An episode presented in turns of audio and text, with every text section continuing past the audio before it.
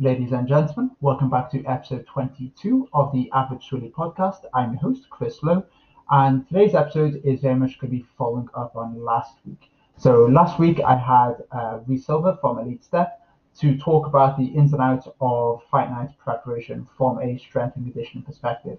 So, what I'm going to do today is talk about it from a nutrition perspective. Now, this isn't going to be just for combat sport athletes, this is basically going to be for every uh, weight category sport. Uh, so anybody who essentially has to make weight. Now, I'm pretty sure you're aware of the headlines. Uh, a lot of individuals do this very, very poorly. They use very bad practices and they both sacrifice their performance and sometimes their health in order to make weight.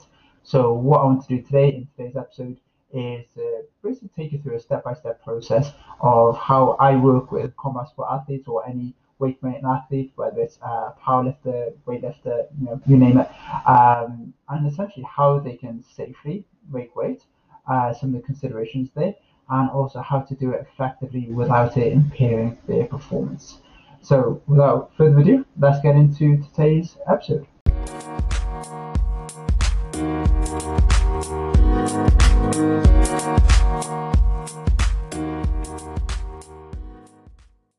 So the whole reason of having weight category sports is that every athlete, every individual uh, competes against someone with similar physical characteristics. So they're on a level playing field. So the idea of cutting weight is to come down from a higher weight class into a lower weight class um, and essentially just have an advantage over the competition because um, the competition will theoretically be smaller and weaker. So if you can start heavy, drop in, and then sort of uh, regain some of the way back, you essentially can be a bigger opposition. So, you know, this sounds absolutely great. And many individuals will do this. So research shows about 60 90% of competitors will use some form of weight making strategy. Um, so when we think of making weight and trying to hit a target body weight, we can very much split this into two phases phase one, which is your chronic uh, weight loss phase. So this is primarily done by body fat loss. And this can take, you know, weeks to months. Where the second phase is your acute phase. Um, and this could be, you know, days to a week. So this is your rapid weight loss strategies. And like I said, the majority of individuals out there will be using this in some way, shape, or form. Some use it wisely, uh, and some use it very, very poorly, and it can be extremely detrimental to again both their performance and to their health. So I'm going to touch on phase one uh, briefly today, but I've covered fellow strategies before uh, in various podcasts and posts. Um, but what I haven't really covered in any great deal of depth is the acute side of things, the rapid weight loss strategies. There's definitely utility to them. They do have the benefit, uh, but as everything is a tool in a toolbox, we need to know what tools to use to be able to use them effectively. So I guess you kind of seen the headlines in terms of perhaps the unfavorable methods of rapid weight loss, so this acute weight loss phase. So you see individuals doing fasting, they you know they jump in the saunas, uh, they run in plastic suits, you know you see them sort of lying on the floor like a mummy, like just dressed in towels. Uh, some individuals take diet pills or more extreme stuff like vomiting, laxatives, diuretics, um, all in order just to make weight. And it almost seems like that there's so much emphasis on making weight that they almost forget about the competition after it. They almost feel like they won, they've had a success and a victory just by making weight. Where, for my perspective, that shouldn't really be the case you know, making weight should just be a nice sort of uh, process. You can bring your body weight down, achieve your target weight goal, and then all your focus and energy should be towards that competition, whether it's um, you know powerlifting meet, you know weight uh, weightlifting, it could be MMA, boxing, all that kind of stuff. So what we need to do is really kind of remove the stress from making weight, and so you can place all your emphasis, all your focus, all your energy on the competition itself. I don't want to be a case of, you know, you made weight, this is a victory, and then it's like, oh yeah, I actually have to compete. I actually have to go and fight someone in the space of two to three hours. You know, um, this isn't the right mindset and not, not the right preparation for it.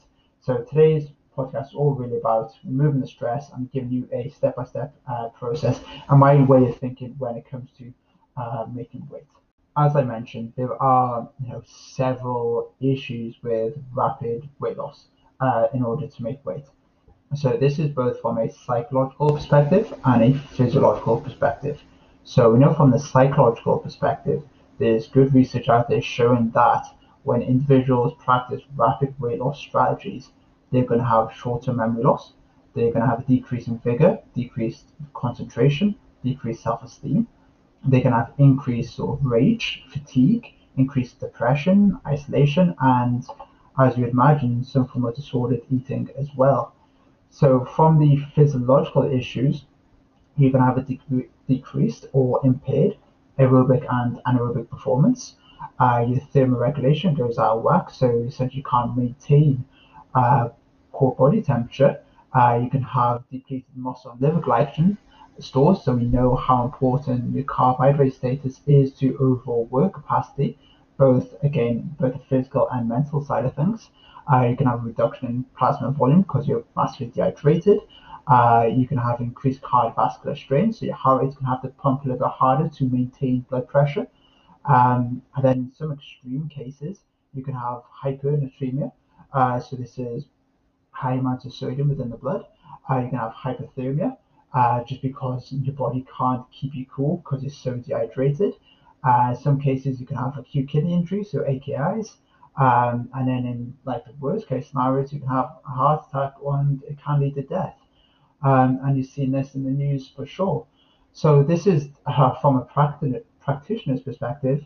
Um, when I see individuals practicing like rapid weight loss strategies, this is not very good. Now, this is a big kind of red flag and a big warning sign in terms of they're doing it very, very, very wrongly because there are much safer and effective ways of making weight um, where we don't have to go through all this sort of chaos of just trying to drop some weight for a fight or competition.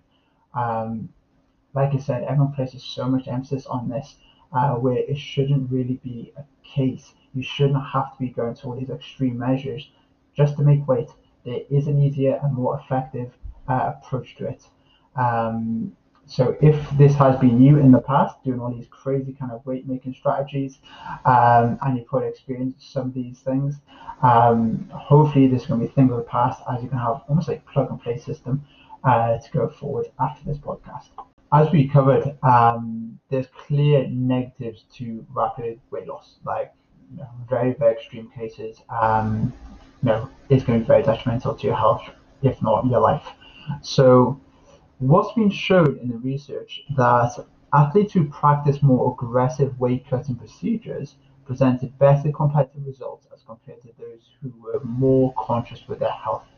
Now, I know athletes are extremely driven and it's almost like a win at all costs kind of mentality, and they don't really care about their health too much. But I think athletes, especially, um, I'm going to pick on combat sport athletes here, um, very kind of fixed in their ways of thinking, very old school, which is perhaps driven by the culture, uh, and they almost feel like there needs to be some form of hardship to in order to make weight. It's just part of the process. Um, but like I said, it doesn't have to be like this. We can make this process uh, far more simple, far more effective, and you get the same outcome, if not a better competitive outcome, uh, without having to go through the hell of making weight. Um, so without um, blabbering on too much about the introduction and the negatives to making weight, uh, let's look at ways of how we can actually implement um, a weight making strategy safely and effect- effectively. So when it comes to building the plan of action for weight making sport, um, there's pretty much five key questions and considerations that come into my head. So for the purposes of consistency, uh, I'm going to use combat sport uh, a boxer, for, as an example. So the five kind of key considerations and questions uh, that come to my head are: first one is pretty obvious. So how much do you weigh? So how much weight do we need to lose? So the same example, they need to lose 10 kilos. Okay, perfect. So at the moment, you're 10 kilos above your weight category. So next of all is what's the time frame? So how many weeks do we have to achieve this goal? So if they have 10 weeks, like, okay, that's perfect.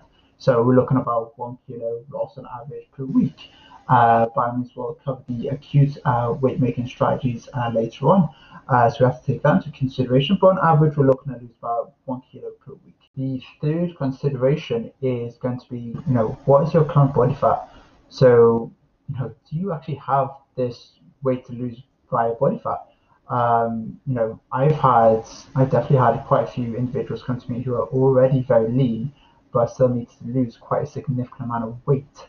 Um, so, say for example, I remember working with a super featherweight boxer, and you know he had eight kilos of weight to lose. It's like, okay, that doesn't sound too much of an issue. Um, but you know, we got a DEXA scan, which is the gold standard to measuring uh, body fat percentage, and it came back that he only really had about seven and a half, eight kilos of body fat on his body.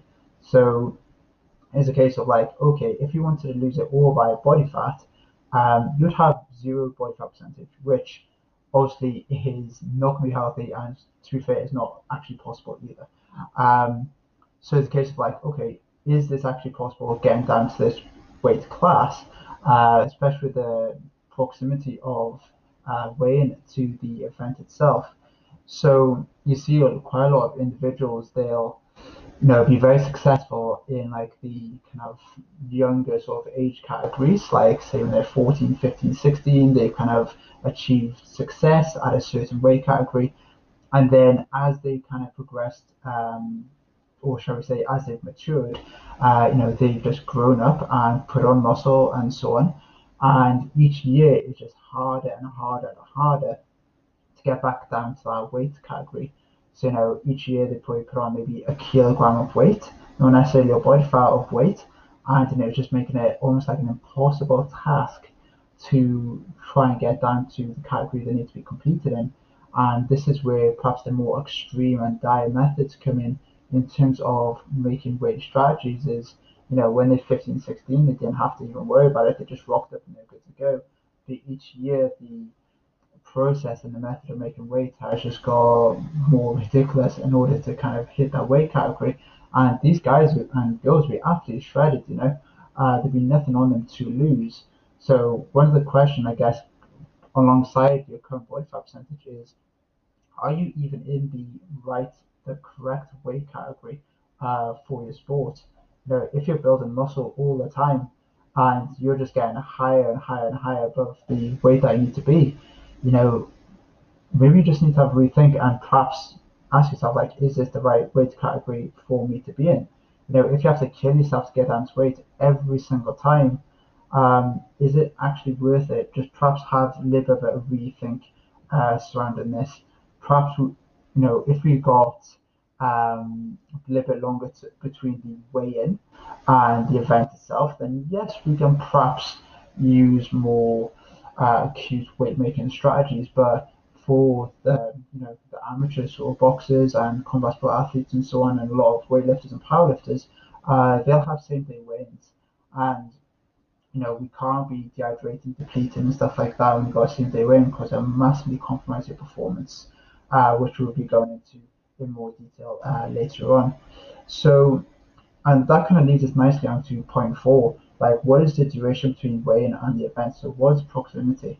Generally speaking, the closer the weigh-in to the event time, the fewer acute weight committing strategies you can actually implement. Where if you've got 24 plus hour weigh-in times, then yes, we can use more of the toolbox available to us because you'll have enough time to rehydrate and replenish uh, during that period. Um, but ultimately, like you would be going through a training camp, making sure you're in peak condition, um, and we don't be using wrong strategies, the wrong tools to make weight, uh, which is going to compromise your performance because ultimately you're there, you're an athlete, you are there to perform at your best. And that's one thing I see a lot of individuals struggle with is that their performance absolutely sucks. And I hear a lot of people saying like complaining like, oh, I just gassed out in the lot of later rounds. And you know, they're definitely fit enough, you know, they put in the hard work, they do all the training, um, but they just can't get enough sort of fluid and carbohydrates in them uh, to replenish fully because they've done these drastic weight making um, strategies. So that'd be kind of consideration number four, like what is the duration? Uh, and that is also going to sort of factor in uh, with the time frame of point number two. So what's the time frame to actually um, make this weight? And then, you know, success definitely uh, leaves clues it. So the point number five is what we've done with your previous weight cuts. So what's worked well for you, what hasn't worked well for you, and then how can we incorporate the stuff that's worked well um, into our current plan of action. All the stuff that didn't work well, um, yeah, let's completely bin that idea and push it to the side. As we mentioned, um, the weight loss phase is basically split into two. So phase one and phase two. Phase one is where we're going to sort of look at your body fat loss. So as we covered last week uh, in last week's pod with Reece Silver from Elite Step, um, he mentioned that the whole idea of camp from a training perspective is basically just maintenance, making sure that they stay injury free and illness free so they can go into fight night in the best shape possible. Um, most of, or should we say, the majority of um, the adaptations from training and the real sort of improvements with strength and fitness is going to come from your off season. So perhaps it's just a shift, um, like a paradigm shift in this whole idea of like, right, off season we do nothing and you're just tanking loads of food, uh, and then you just go into camp and that's where you have this kind of Rocky Balboa kind of montage of you just working really hard and going through all the struggles to make weight. Where I think this is definitely changed now. So I'm in very much the same uh, train of thought as this. You know, when you're in camp, when you're doing all your very much skill specific um, work just ramps up, you'll have really high quality sessions. And we know that being in the calorie deficit during this time probably is going to compromise that. So we know that calorie deficits um, are really going to impair your performance, both physically and mentally, your recovery, um, you know, your daily freshness, fatigue is going to increase like your food focus, all that kind of stuff. So the idea for me in the perfect world, um, we would pretty much be sitting year to weight throughout throughout camp because we've done all the hard work in terms of improving your body composition during the off season. So it goes hand in hand with um, the off season training that you're doing to, to really sort of look at adaptations and improving the physical qualities of your performance. So one thing I do see a lot of individuals do this. I think of the classic um, Ricky Hatton example of, you know, you work super hard and can't get loads of weight off him, and then you pan lose weight after, and it's just this continuous cycle, this continuous like yo-yo, um, which is something we really need to get out of. The issue that happens potentially is that they go just go so hard, so aggressive, so restrictive with both the calories and food choices that they feel very deprived, and then yes, they make weight, that's cool. They perform pretty terribly because they haven't um, carved up or replenished or anything for fight night. And then they feel so deprived, then they just binge after the next sort of two to four weeks. Um, and then, you know, they put on a stone and then this, you know, this cycle just starts over. So the idea is during this sort of fat loss phase, uh, we still want to be thinking about making this approach sustainable yes, uh, you can have some compromise and trade-offs, but we can negate this as best as possible through the degree of the calorie deficit. But if you can make this um, fat phase nice and enjoyable to a certain extent, um, then it just negates the need to rebound after and just binge. Like when I started working with fighters and I kind of put them on sort of different kind of meal plans with nice foods, decent portion sizes, but still in the calorie deficit, they're like, Chris, I don't feel like I'm on a diet. This is strange. And like, you know, how's your food focus at the moment? Like, yeah, I'm eating really nice food. I don't even feel like binging or anything like that. So that's the kind of mindset we want to be in, just to make sure that we bring body fat off in a nice or sustainable way uh, that prevents the rebound after. As we say, prevention is always better than the cure. So when we look at um, making weight uh, via body fat loss, we're looking to lose about 0.5 to 1% uh, per week of body weight. Uh, this is so we can make gradual changes in body composition, uh, get close to that sort of goal we're looking for, without really sort of experiencing too many compromises and trade-offs. Yes, ideally this is done in the off season, but if we need to, we can do this uh, in camp. Um, you know, through a nice gradual kind of approach. What I see a lot of uh, individuals do as well is if we think of the periodization of normal camp, it may start off quite chilled. Say it's a 12 week camp, myself quite chilled, and then the intensity and volume level um, output significantly increases towards the end. And this is where they probably have the biggest calorie deficit as well. And you know, ultimately they need to be performing in these sessions and they simply can't because deficit may have started quite small to begin with, maybe like 5 10%, but towards the end it's maybe like 35 40%. And you know, they just can't maintain the work uh, output at all. And that's where big issues come. And this is where low energy comes in, food focus goes through the roof, and this really sets them up for that sort of binge. Um, so again, whenever we look at weight loss, this chronic kind of weight loss phase via body fat loss, we're looking about 0.5 to 1% loss in body weight per week. Um, I believe British Boxing use about 0.5 kilo loss per week uh, as a target, but I'd just like to use it a little bit more relative to the uh, body weight because obviously uh, different individuals are going to be different sizes and perhaps a little bit more specific to them. Another reason why we should perhaps think about uh, getting the bulk of uh, the body fat off in the off season is because it just removes the last minute panic. Um, know, I've definitely been contacted by many fighters and coaches before in terms of, you know, we started our cut eight weeks ago, like fantastic, um, but we're a little bit behind, um, and we still have, you know, about a stone to lose. It's like, okay, that's cool. How long do you have before you have to compete? Like, oh, about four weeks. And like, well, that's just shit. That is in a really shitty position that you're in now. Um, now there's a panic. Now there's urgency, and now you're gonna have to do something relatively drastic to make weight. Um, and then they ask like, oh, can you help? And then if it's possible, can you um, make sure performance is 100% on point as well? So it's like it's the impossible task of losing a stone in four weeks while having optimal performance. Like it's just not going to happen.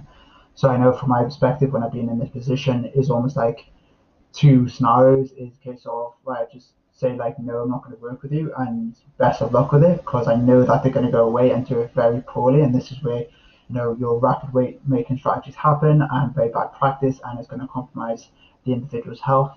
Um, and I know they're probably just going to starve and just do all this horrible kind of stuff. It's always a case of like, okay, let's try and take you through this process whilst negating these compromises as best as possible. But ultimately, it's still me a pretty shit kind of few weeks uh, to make weight. Um, by means, it's not the best practice in the world, but it's better than what they would have done if they were left to their own devices. So, kind of long story short behind this is just be really proactive with it. Don't think you could do this on your own and leave it to the last minute because if you do, um, and it doesn't go to plan, then you're pretty fucked on you. So what you need to do again is be really proactive, start in advance, ideally in your season. We're now still in lockdown. Many fighters and um, combat sport athletes, they're not competing at the moment. So use this time to focus on improving your body composition. I know mentally it's quite difficult because you don't have a specific deadline in mind, but just work towards it so it kind of again minimizes this rush um, for when a fight does get scheduled. So use this time wisely. You don't have to be peaking for performance at the moment. You should be working on just improving your training adaptation, improving your body composition. So when you do go into camp, then you can just really just focus on the skill and the quality of the skill, as opposed to thinking I need to restrict my calories going into the session because I'm still overweight. Um, so just think about again the periodization of everything. Think of the periodization of your year. You know, obviously um, this year's been a little bit funny with COVID in terms of scheduling and fights, but on the, in the ideal sort of scenario, think of when the off seasons are.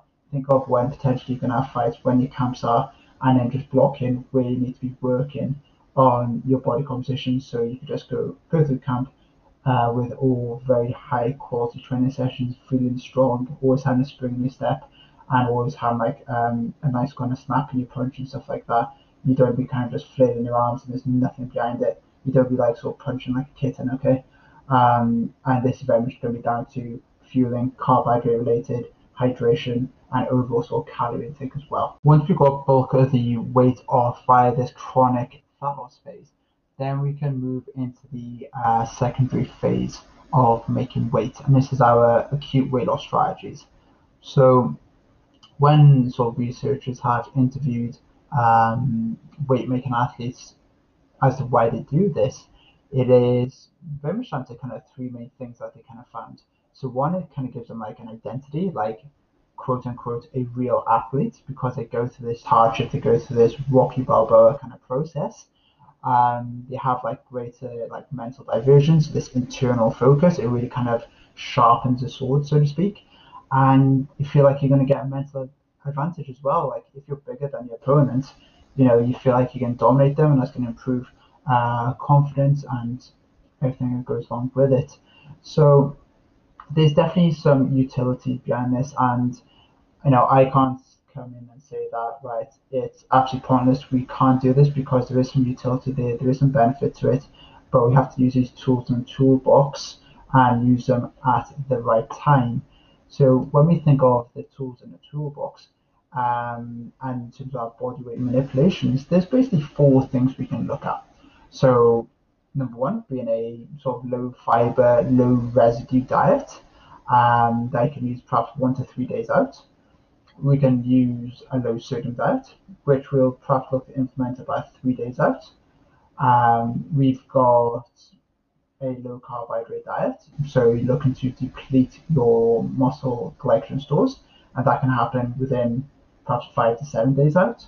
And then we've also got uh, stuff like water loading and water restriction about five days out as well. When we think of our four tools in the toolbox to manipulate body weight and the days leading up to a weigh-in, um, we can further divide these into two different sort of categories, uh, on a day weigh-in and 24 hour plus weigh-in. So we know that to optimize performance, the two most important things are carbohydrate intake and hydration. And if you are going to go on a low carbohydrate diet or do water loading or some form of dehydrating on a same day weigh in, um, then your performance is going to be far from optimal. So in that case, we kind of leave them for uh, the 24 hour plus weigh-ins. And then on the day weigh-ins, we just look at the first two. So the low residue diet and low sodium intake. Now I call this free weight loss without performance compromise purely because we can lose weight by following these different dietary manipulations without it affecting our carbohydrate stores and affecting our hydration status. So, what is a low residue diet? So, a low residue diet is essentially a low fiber diet. So, when you go on a low fiber diet, it basically reduces the gut content and the water associated with that um, fiber as well. So it works really well with individuals who go from a high fiber diet to a low fiber diet. So if you go from a low fiber diet to a low fiber diet, there's no real change and not going to have any changes in your gut contents like stool and stuff like that. But if you go from high to low, it works incredibly well. So and it's just really practical and quite easy to implement. You just remove um, fibrous-based foods like vegetables, fruit, um, all that kind of stuff. So what you typically see when you do this about one to maybe three days beforehand is about one to two percent body weight loss. So I know when we're sort of looking at the long-term weight making plan, uh, we don't necessarily need to lose 100% of the weight via body fat loss. We can probably go to about 2% above uh, where they need to be, especially for same day weigh-ins. Um, and basically just implement this low residue diet uh, in the days leading up to it. Um, this is really, really beneficial and is highly effective. And like I said, it's super easy to do. You basically follow a pretty similar sort of diet plan, uh, but you just take out all vegetables. What I look to do with this as well is I just look to decrease the food volume so you have less voluminous foods in your gut as well. So on the same kind of um, line of thought, you know, if you have I 500 grams of potato uh, which granted is a lot, you know, that's 100 grams uh, of carbohydrates. But if you want to have that from, say, basmati rice, you know, that's only 150 grams of weight, for example, there, thereabouts. So if you're just looking at the scoreboard, um, you know, one weighs less than another, then therefore it's going to be less weight in your gut. So when I build like low residue kind of diets and plans uh, for this purpose, I kind of marry in the two, and um, it looks quite unusual. Like I've a lot of clients think like, Chris, what is this diet plan? This looks so weird. Um, but you know, it works extremely well. Like if this is the opportunity to have very high energy dense foods that's mostly sugar but has a very low food volume and low fiber intake.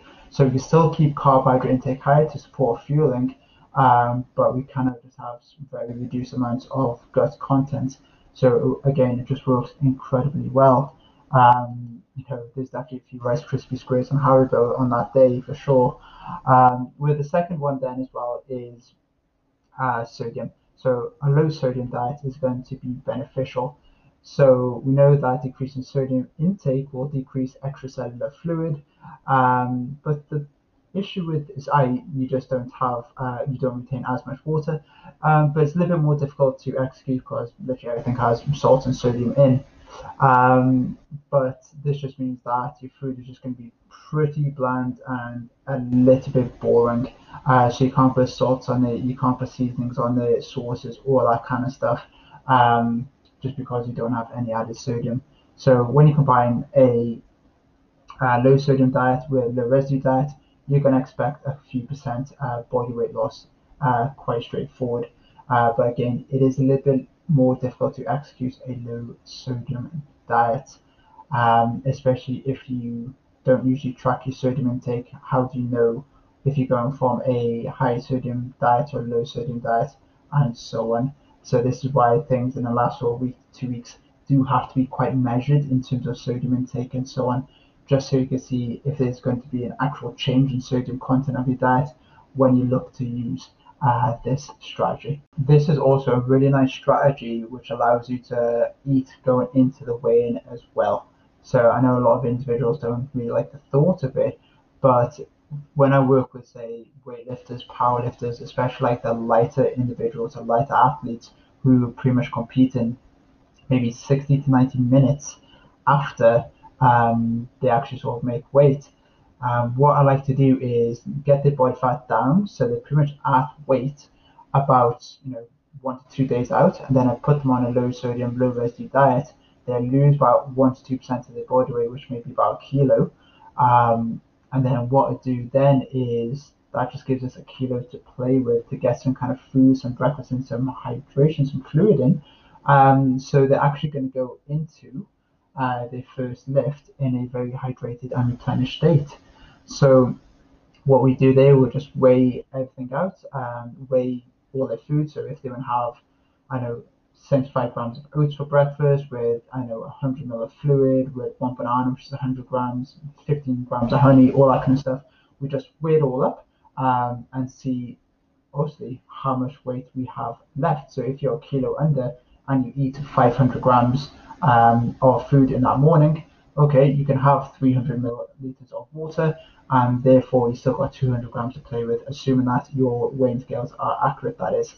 Um, and therefore there's no rush, there's no urgency to try and fuel going into that first lift because I guarantee there's going to be other competitors who won't be doing this and they'll be going into the weigh-in completely fasted and then you've got 60 to 90 minutes to try and get some kind of food and uh, fluid into them, which most likely isn't going to make a huge impact with regards to their fueling and their performance. So if we can go a little bit beyond where you need to be, uh, have breakfast, and then eat going into the weigh-in, you're going to be in a far better position um, in terms of your performance. Know, if you're competing like six to eight hours after, like in the evening, then you probably don't have to do this. Um, but for the individuals who have a super tight turnaround, I would actually advise overshooting your weight uh, category goal and actually eat going into the weigh-in just so you're fully fueled and performance is not going to be an issue um, you know, 60 to 90 minutes after. If you then need extra weight loss, Um, so say for example, if you have a 24 hour plus weigh-in period, then we can start looking at the next two strategies, which one is a low carbohydrate diet. So this is just glycogen depletion. We know that one gram of carbohydrates is roughly going to hold on to about three grams of water into the muscle. So if you go on a low carbohydrate diet, you deplete your glycogen stores and therefore you de- um, deplete some water weight as well. And this can be perhaps around 2% uh, from a fully replenished um, fighter or athlete.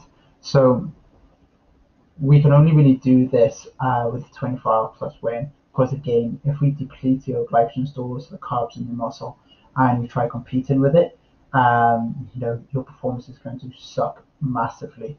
Um, we know that once it hits certain levels of depletion, the muscle becomes impaired with regards to its contractile properties, and it's just not going to be able to produce the same amount of force, and power output is going to massively drop.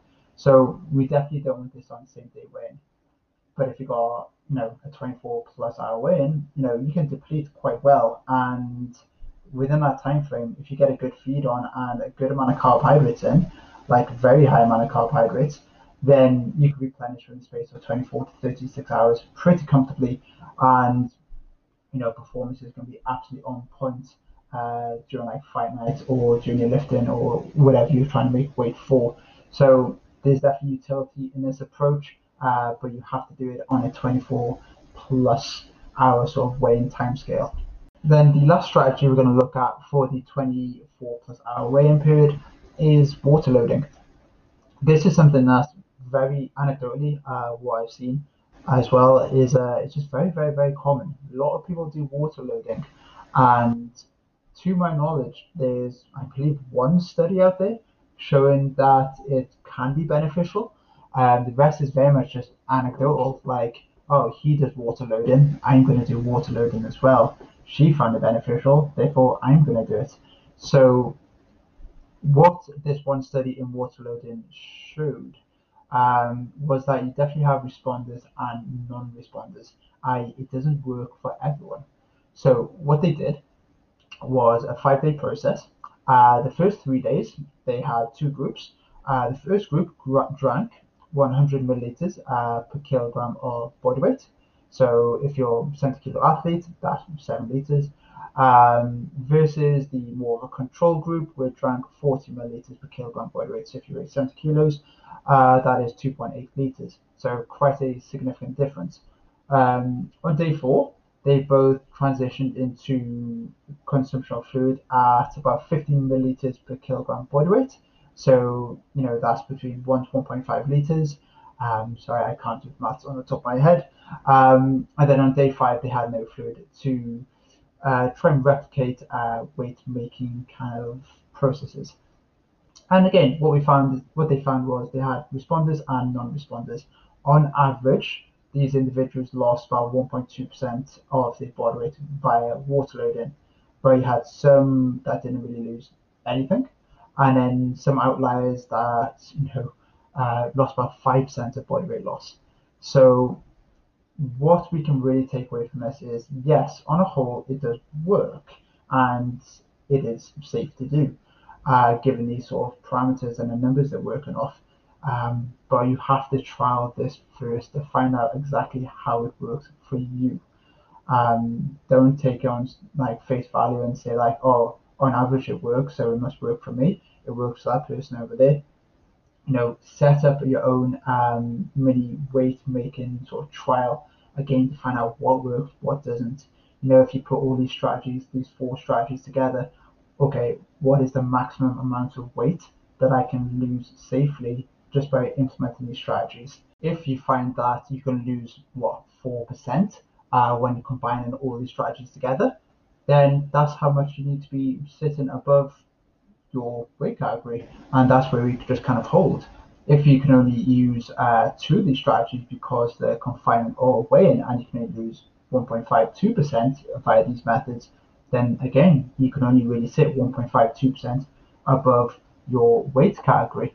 So kind of putting this all into like um, a nice summary, it really is a case of choosing the correct method, choosing the correct tool out of the toolbox.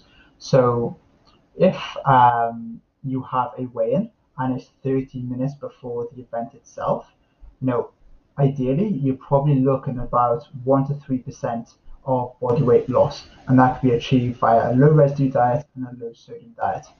If you have uh, perhaps three to four or perhaps four to six hours uh, between the weigh-in and the event itself, you could probably push that up to 5%. So you can't go full dehydration or full glycogen depletion, but you can definitely do like a, a small to moderate one. Um, and therefore, again, lose about sort of 5% ish body weight. Again, these are on average. We do need to trial these um, to see how you know you respond to them essentially. Where if you have 24 hours, if you have a full day, uh, you can pretty much go full tilt at it and use everything. Um, so for my fully hydrated and for my fully replenished state, uh, you'd look at implementing a low residue diet, a low sodium diet. You could do full glycogen depletion, and you do a water load, and you're probably looking between you know five to eight percent uh, loss in body weight there. And you know, if you really wanted to kind of push that like 10%, that's when the hydration methods come in, which I really don't think is necessary, and I wouldn't be overly comfortable doing that with individuals. Um, you know, sort of top end for me really is looking about you know five to eight percent, um, and that again is with a 24-hour weigh-in. But as I kind of mentioned throughout this whole um, acute weight making strategy section, you know, the closer we have uh, the weigh-in to the event itself, the fewer amount of strategies we can actually look to implement and to put into practice. Because again, the most important thing is performing. You don't be compromising to your ability to perform because you put so much effort into making weight. You know, it's pretty futile, isn't it? So yes, weight making strategies are important, but it's choosing the right ones for the right period and for the right scenario. To wrap up uh, today's episode of the pod, so four key take homes. One, it's not a one size fits all approach. Um, we have to think specific and specific to you.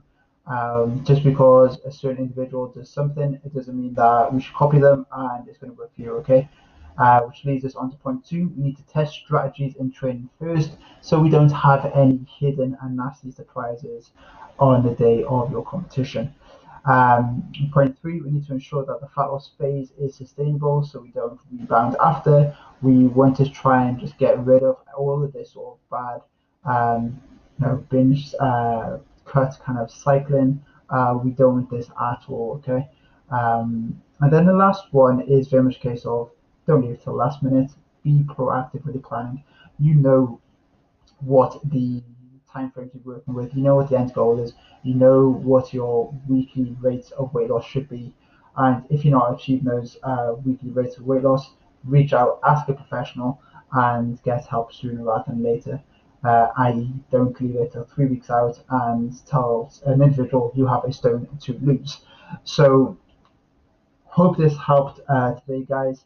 Um, if you found any value in this episode, uh, please share with individuals so they do not fall into the sort of nasty practices of weight making. Uh, ultimately, we do not want to be compromising health to make weight. It's just not worth it in the slightest. And then likewise, we don't be compromising performance either. Um, so guys, that's wrap for today. If you have any questions, queries, or anything I can help you with, uh, just reach out on Instagram DMs and you'll find me there. Uh, but until next time, guys, goodbye. Thank you.